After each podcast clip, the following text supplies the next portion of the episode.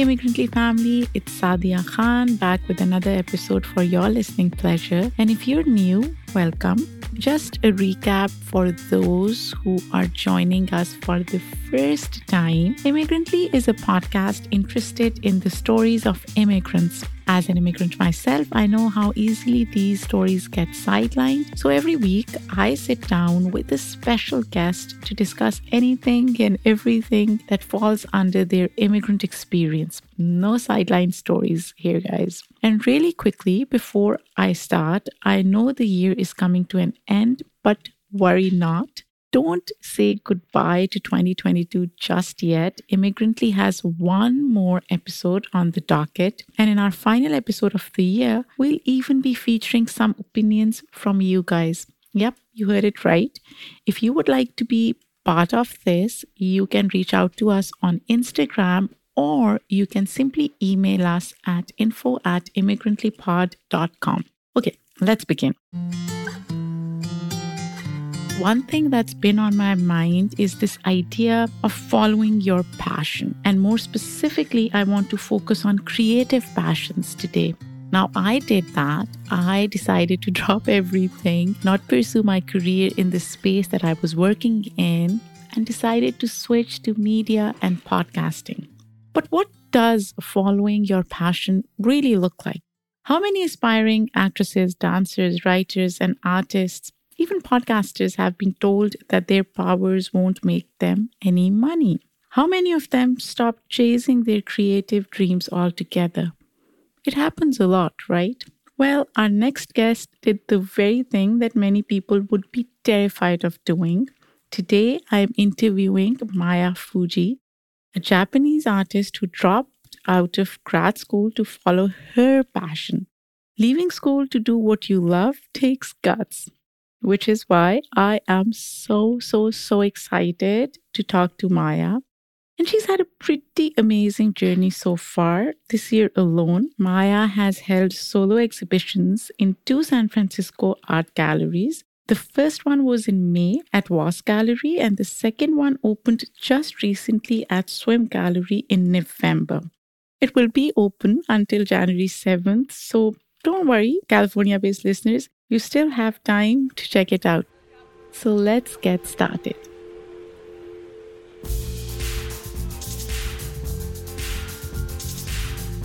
Maya, welcome. I am so excited to have you here. And I know you and I have been going back and forth on a good interview date, right?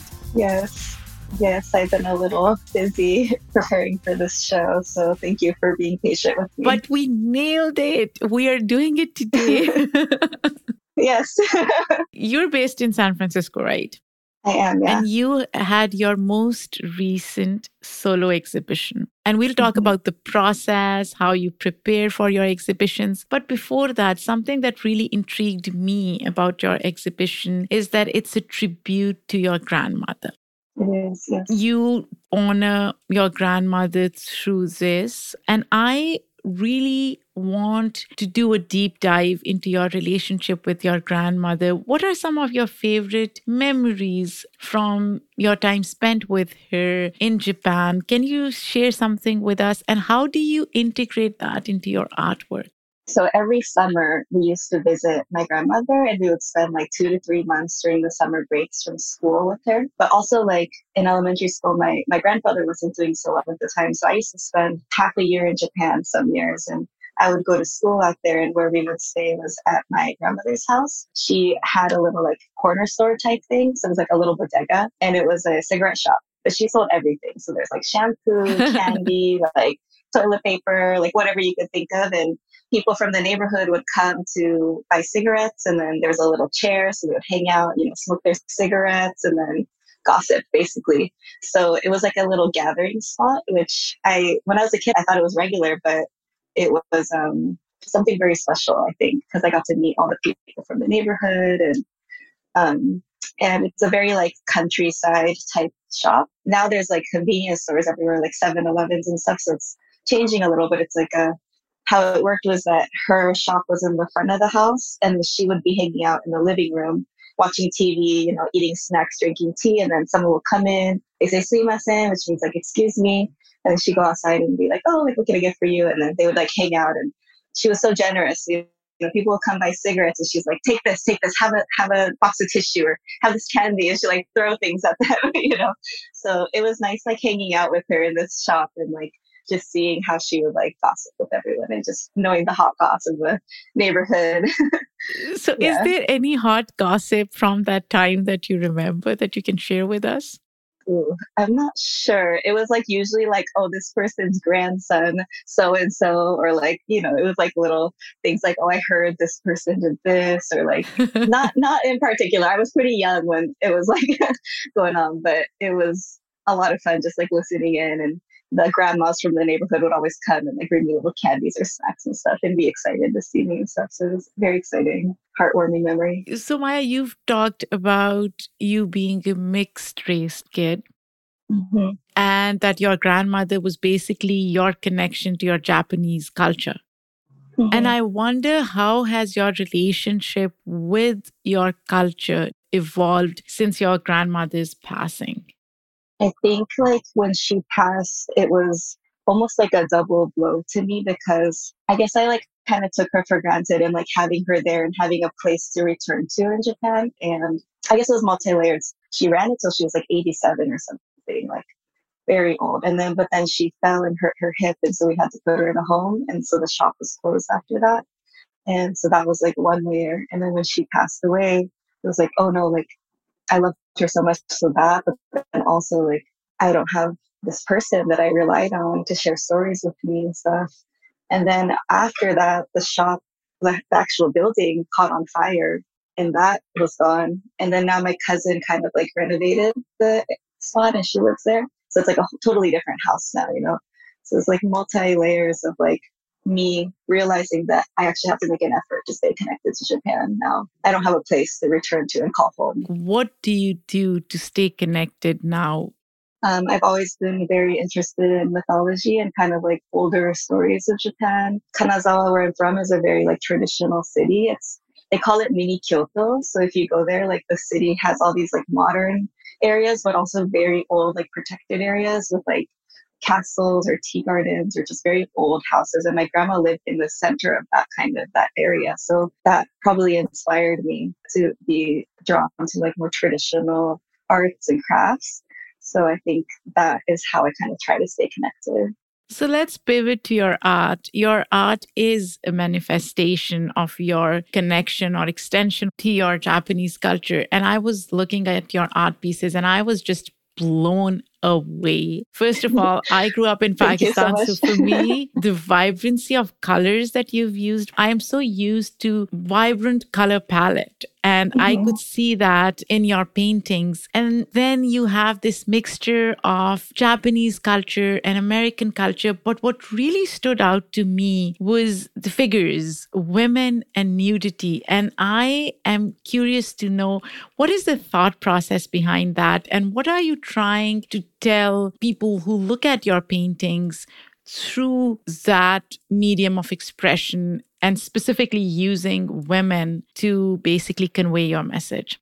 Well, Japan is getting better, but it's still quite a like sexist society in certain ways. And I think that growing up just hearing stories of that, I just wanted to create these women that were more bold and comfortable in their bodies and not having to be modest and like covering up and stuff like that. But also, even in the US, I think just being able to be comfortable in your body and like having a more natural looking body. That's why I always like to add little rolls and like having like not super like idealistic body types in my paintings. People always ask me if they're self portraits, and I'm like, yes and no. Like, they are me, but they are also like whoever is viewing the painting, I would like to have them resonating with them. So I think it is like an uplifting reason to add them in. And I also think that they're not sexual. Like the, like the nudity mm. is not hmm. sexual. It's, it's like being comfortable in your own body. It's empowering. Yeah. It's an yeah. expression of self.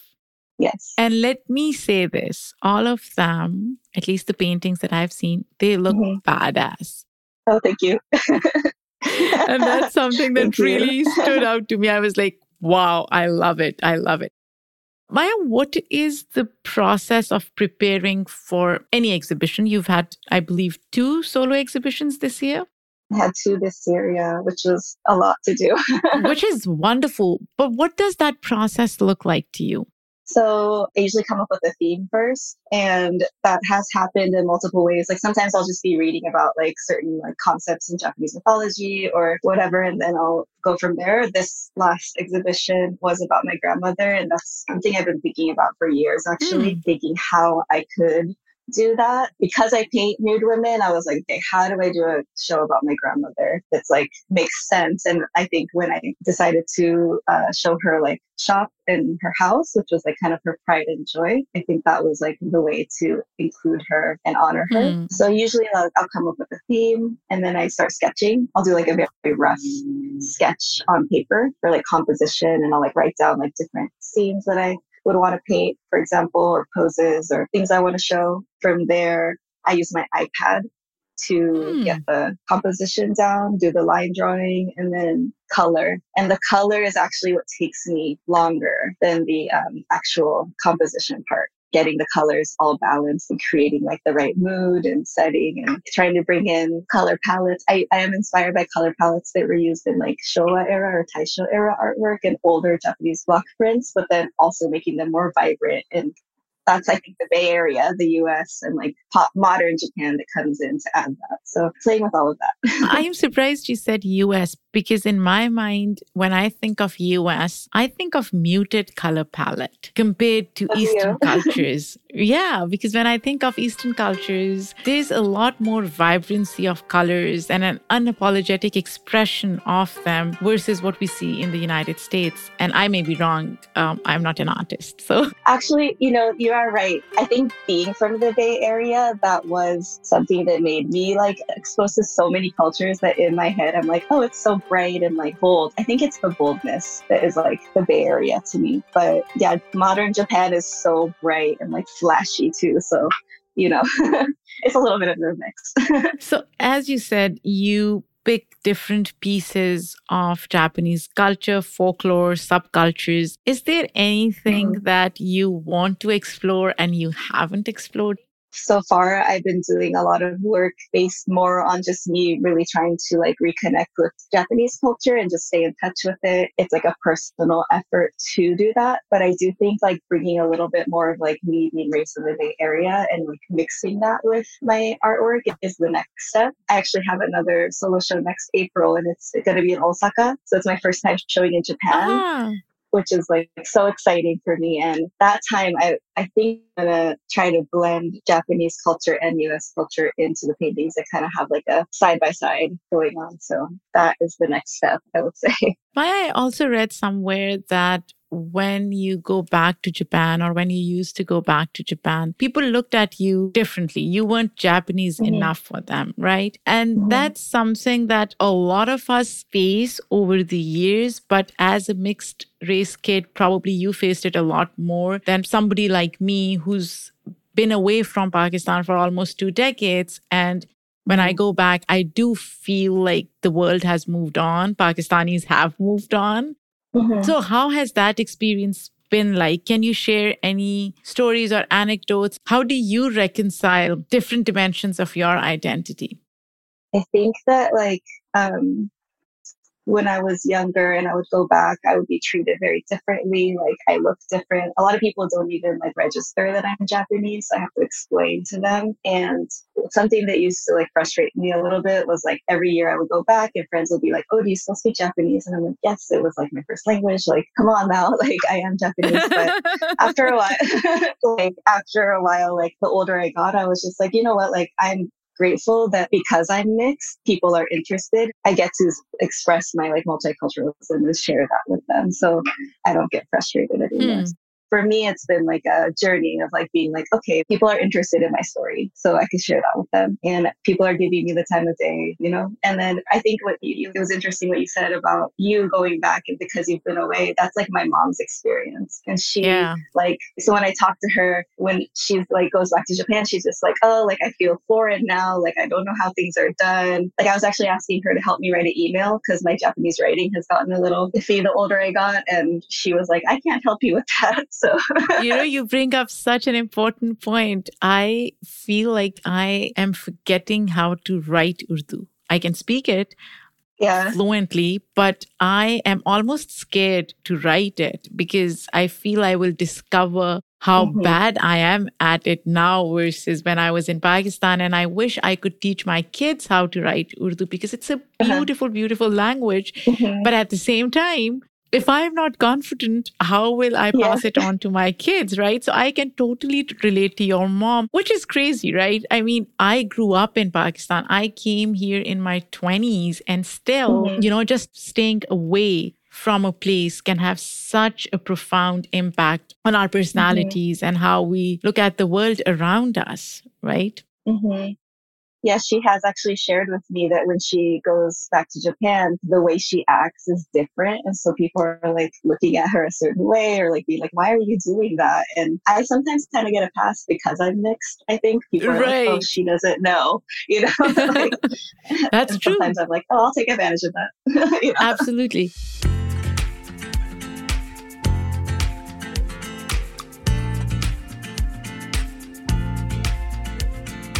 Maya, you talked about your story, and this is something that I should have asked in the beginning. But mm-hmm. tell me your story. There are so many ebbs and flows. There are so many beautiful memories. Mm-hmm. You dropping out of grad school to pursue art, which is an incredible feat in my mind. Tell me, where did it all start? Love for art, dropping out. What was that like? How did your family react? And where are you now with that decision? So I was born in Japan, but then I moved to the US at a pretty young age, actually. But then, like I was saying earlier, we used to spend like many months back and forth until I would say like around middle school. So I used to like go to school in Japan partially mm. of the year and then spend half the year in the US. So it was like very very interesting, like kind of going back and forth the whole time. I got to experience what elementary school in Japan was like and a little bit of middle school, which was very special, I think. So I did get to see what day to day life was actually like if I were to live in Japan. So I think when I was younger, I did feel much more connected to my Japanese side and culture. And then the older I got, I was, spending more time in the US. Um, I think middle school and high school, I was like pretty much mostly here and I would just go during the summertime. And so I did see myself becoming more used to like how life is in the US and getting a little further away from like Japanese media or like, you know, what's popular in Japan and stuff like that. So I think that's when I started to be like, oh, like I need to like make a little bit more of an effort to like stay in touch. Like I'm out here so much. And then I will say like my mom was like slightly a tiger mom when I was younger. She actually like calmed down the older I got. It wasn't crazy like some parents can be for sure. And I think because my parents are both artists, they were the like starving artist stereotype, I think. They wanted me to have a better life financially. Mm. So I pursued accounting. I did my undergrad in accounting and then I went to grad school for it in University of Hawaii. And I was like interning at like a pretty big company, like on track to become a tax accountant. But then while I was interning, I was like, man, this is like, this office life is not for me. And I would wake up at 6 a.m. to go to work. And I was like, this is not when humans should be waking up. It's dark out. So it was like, I agree. Absolutely.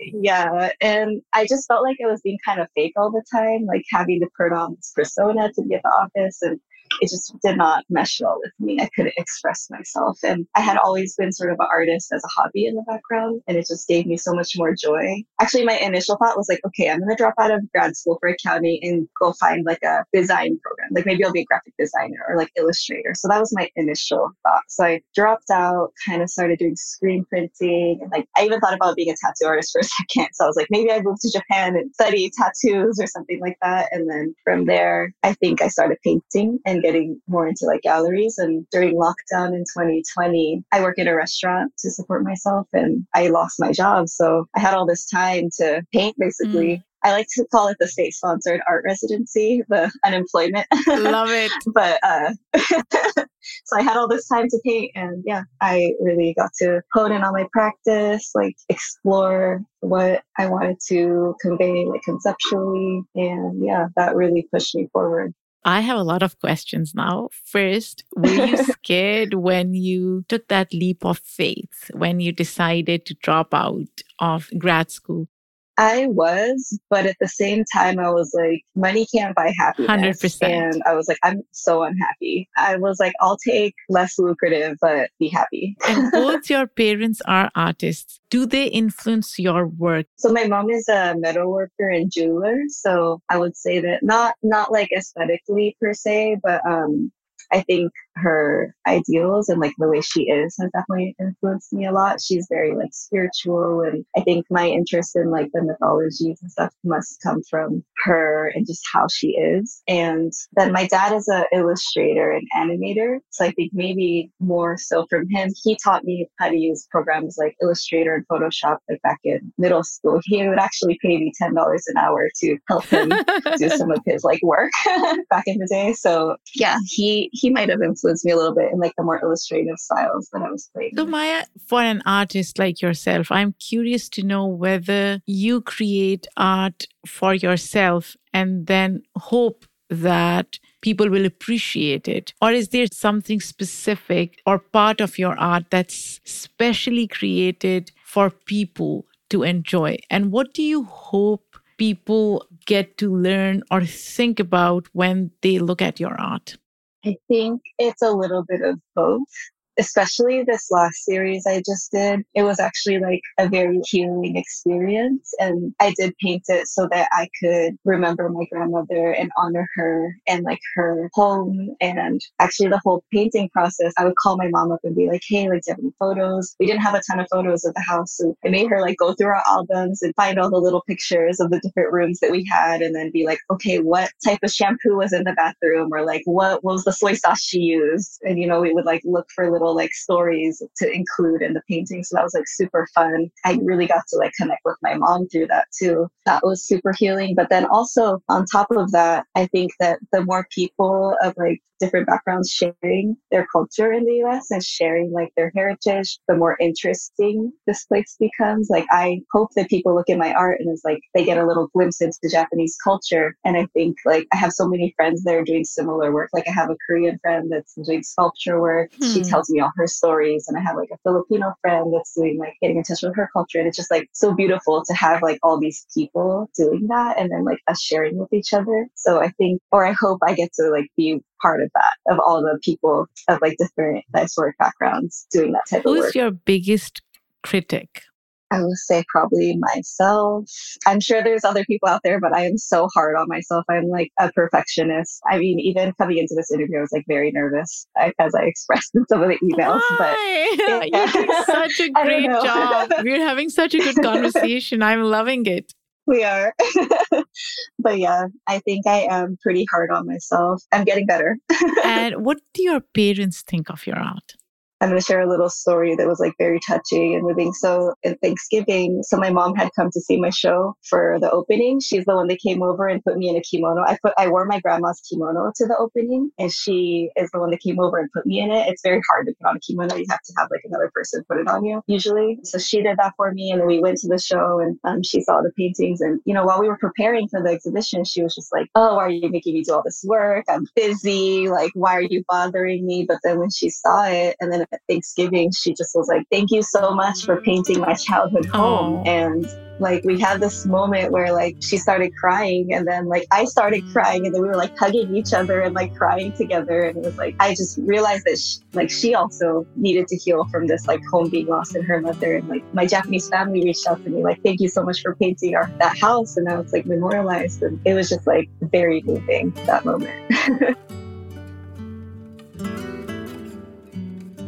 Why, how important do you think it is for you to make art that is inclusive in terms of people being able to buy it or access it? Because sometimes mm-hmm. artists create art that is quite exclusionary, right? Not everybody mm-hmm. can buy it or own it mm-hmm. and enjoy mm-hmm. it.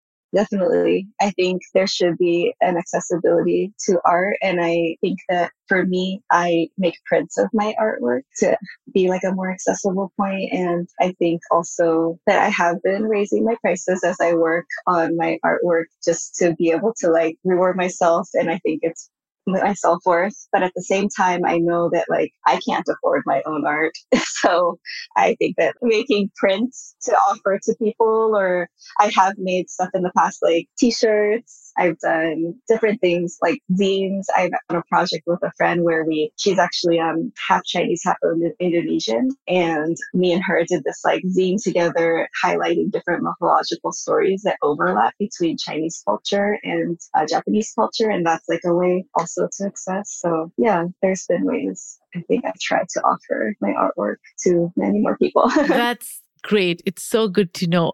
Thank you so much.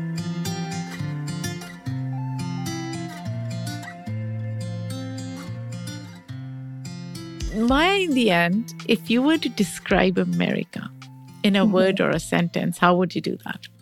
I think that America is very complicated because there's so many um, things that need to be worked on. There's a lot of really like messed up things happening right now and always. But with that said, in the context of kind of like what I've been talking about, I think that um, because I grew up in the Bay Area too, and which is quite different than the rest of the US. I would say it's a very like diverse place. And I was able to like be around people of so many different cultures growing up and being able to learn about different cultures and share my culture too. And I wouldn't have had that if I was raised in Japan. So I think I really mm. do hmm. appreciate the ability of like us to be around so many types of people and just like have the freedom to like express our culture too without having to hide it. So that I do think is a beautiful point to see the bright side.